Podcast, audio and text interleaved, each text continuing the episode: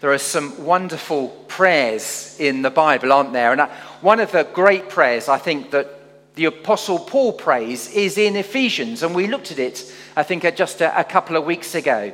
Just let me remind you from Ephesians chapter 3, Paul prays, And I pray that you, being rooted and established in love, may have power together with all the Lord's holy people to grasp how wide and long and high and deep is the love of Christ, and to know this love that surpasses knowledge, that you may be filled to the measure of all the fullness of God.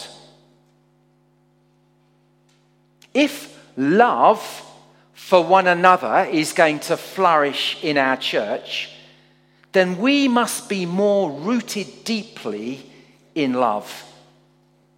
In other words, becoming a loving person means that we need to sink the roots of our life deep, deep, deep down into the love that God has for us in Christ Jesus. Being loved by Christ is the basis of what it means to become loving people. And the root that we send down into that ground is the faith, the certainty that we are loved by God.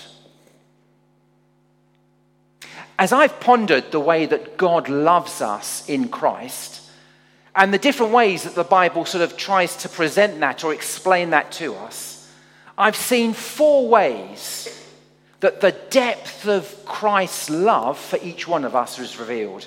I don't know whether you've ever wondered or asked yourselves the question um, how we know the depth of someone's love for us. Now, how do we know the depth of someone's love for us? Well, I think there are at least four ways. Firstly, we know the depth of someone's love for us by what it costs them. So if someone shows me love and they, in doing that, they go the extra mile, they go out of their way to love me, I feel more love than if they didn't have to go out of their way to love me. We see the depth of Christ's love for us by the greatness of what it cost him. And we're going to come back to that in a moment. Secondly, we know the depth of someone's love for us by how little we deserve it. So if we've treated someone well all our life and done all the things that he or she might expect of us, when they love us, that's wonderful. But maybe it's not as deep a love as if they would have loved us if we've spent most of our life offending them, or ignoring them, or shunning them.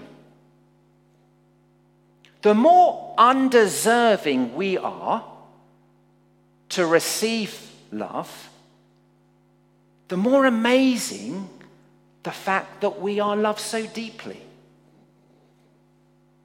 See, we see the depths of Christ's love in relation to how undeserving we are to be objects of that love. What does Paul say in Romans chapter 5? He says, God demonstrates his love for us in this. While we were still sinners, God died for us. We didn't deserve him to die for us, but nonetheless, he did. Thirdly, we know, don't we, the depths of someone's love for us by the greatness of the benefits we receive in being loved. So if someone helps us pass an exam, we'll feel loved.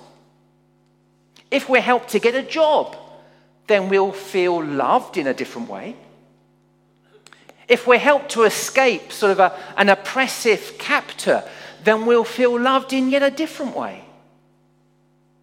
But if we're rescued from eternal torment and given a place in the presence of God with fullness of joy and pleasure forevermore, we'll know a depth of love that surpasses all other love, won't we? We see the depth of Jesus' love by the greatness of the benefits we receive by being loved by him. So, for example, in 1 John, we're reminded how great is the, the love the Father has lavished upon us that we should be called children of God. What an amazing benefit to be adopted into God's family as God's child. Why? Because Jesus died for us. Such amazing love. And then lastly, we know the depth of someone's love for us, don't we? By the freedom with which they love us. So if a person does good things for us because some other person is making them do that when they don't really want to, then we don't think probably their love for us is very deep. Love is deep in proportion to liberty. So, for example, if an insurance company uh, pays us pays you forty thousand pounds because your spouse dies, you don't usually marvel at how much that company loves you, do you? I mean, they had to do it. That was part of the agreement you entered into them. But imagine this if a member of your home group makes you a meal for every day for a month, someone else comes and calls you on the phone every day, and then a third person makes sure that they visit you once a week for uh, uh, several weeks, then you'll call that love, won't you? Because it's free and it's willing. We see the depth of Christ's love for us in his freedom. What does he say in John's Gospel? No one takes my life from me.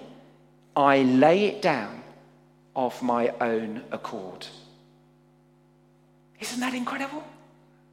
Isn't that amazing?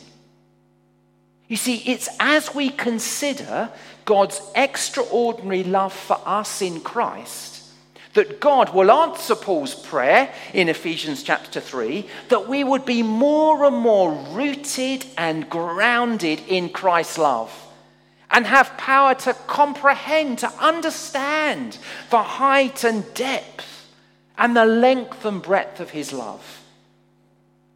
In order that we might become like him in his love for us.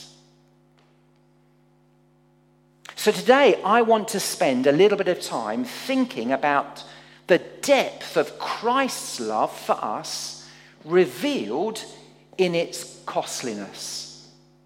Kim, I wonder if you could put up our reading again, please.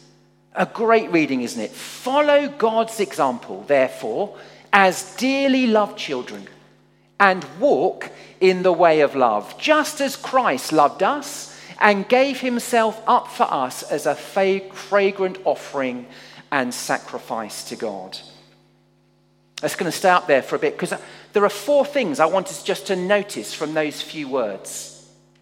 The first thing to notice is that Paul is showing us the depth of Christ's love for you. Verse 2, what does he say? He says, Christ loved you and gave himself. The giving of himself is the demonstration of his love. His love. Second, notice that the cost of this love was himself, his life.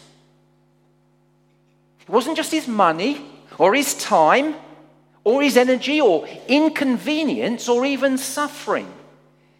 It was the full extent of sacrifice. Christ gave himself. And then notice, thirdly, that this love and this self giving was for you.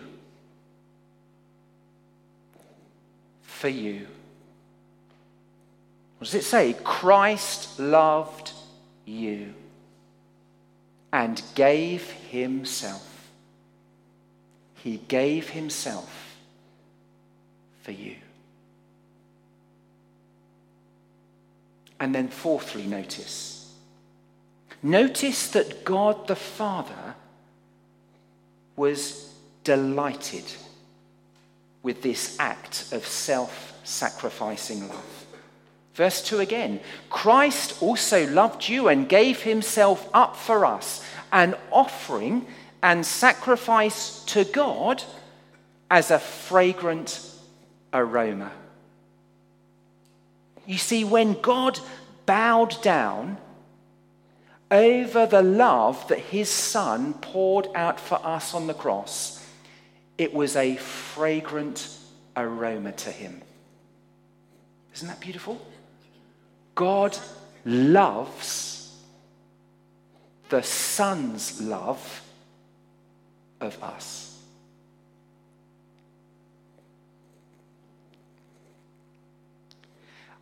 I don't know about you, when you are so used to thinking about something that is so spectacular, it can sort of lose its impression, can't it? Loses its power to some extent. And we, quite rightly, we talk about the love of God all the time, don't we? But it's easy in because it trips off the tongue.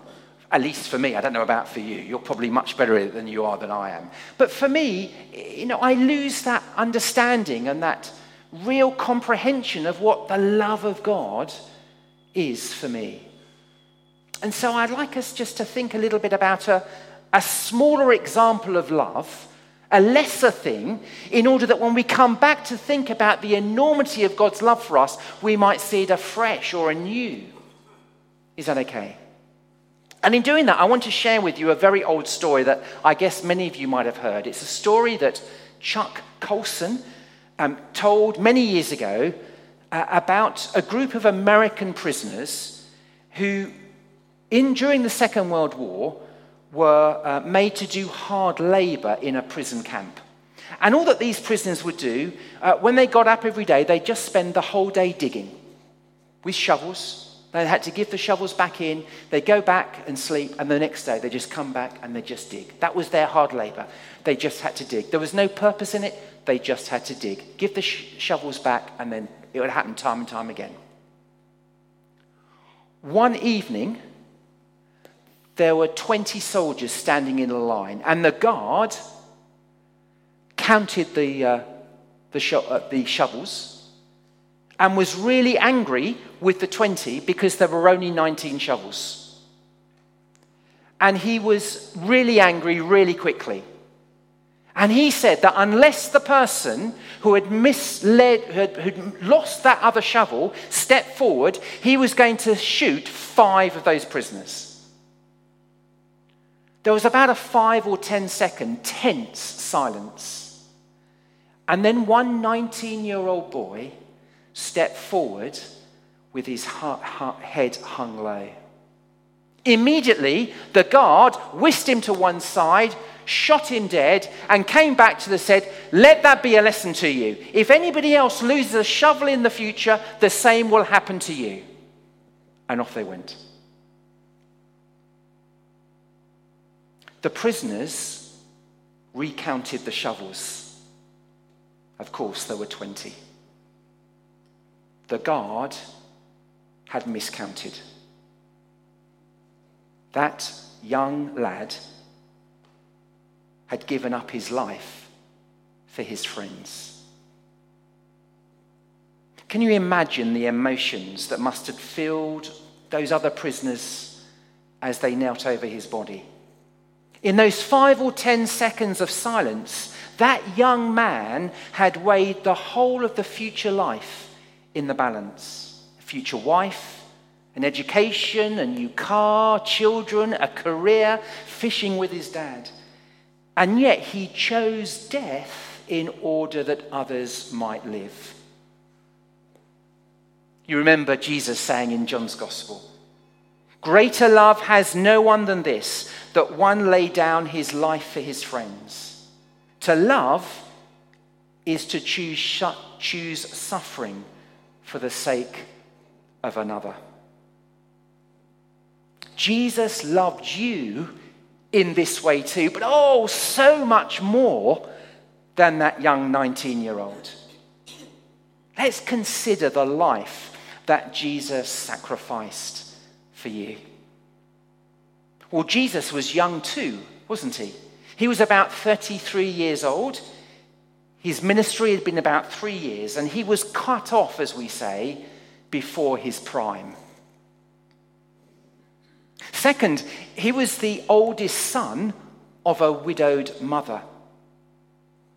And one of the last acts of his life was to see that she was taken care of. You'll remember when Jesus saw his mother, John writes, and the disciple whom he loved standing nearby, he said to his mother, Woman, behold your son. Then he said to the disciple, Behold your mother. You see, the life that Jesus was giving up for you was young, absolutely. And from a human standpoint, it was a life needed by his mother. Thirdly, Jesus was the most kind and caring and wise and courageous man who has ever lived. We read in 1 Peter, he committed no sin, nor was any deceit found in his mouth. Even his enemies could find no fault in him. Remember, Pilate said, I find no guilt in him.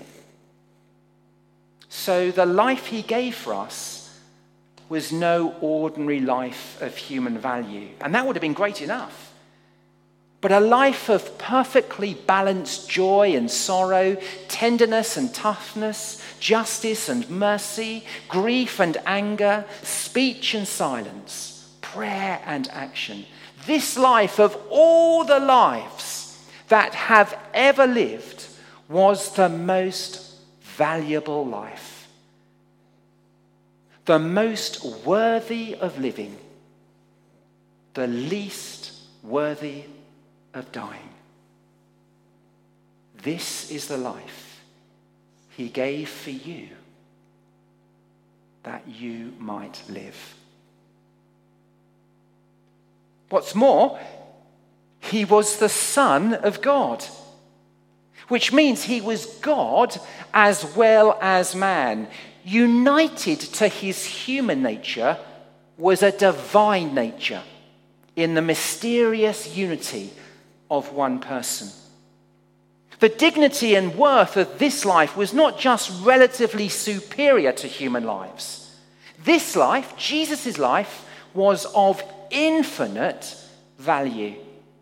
Not the way other humans are of value, but the way that God is of infinite value, namely, is the basis of all human value. We have value to the degree that we reflect the image of God.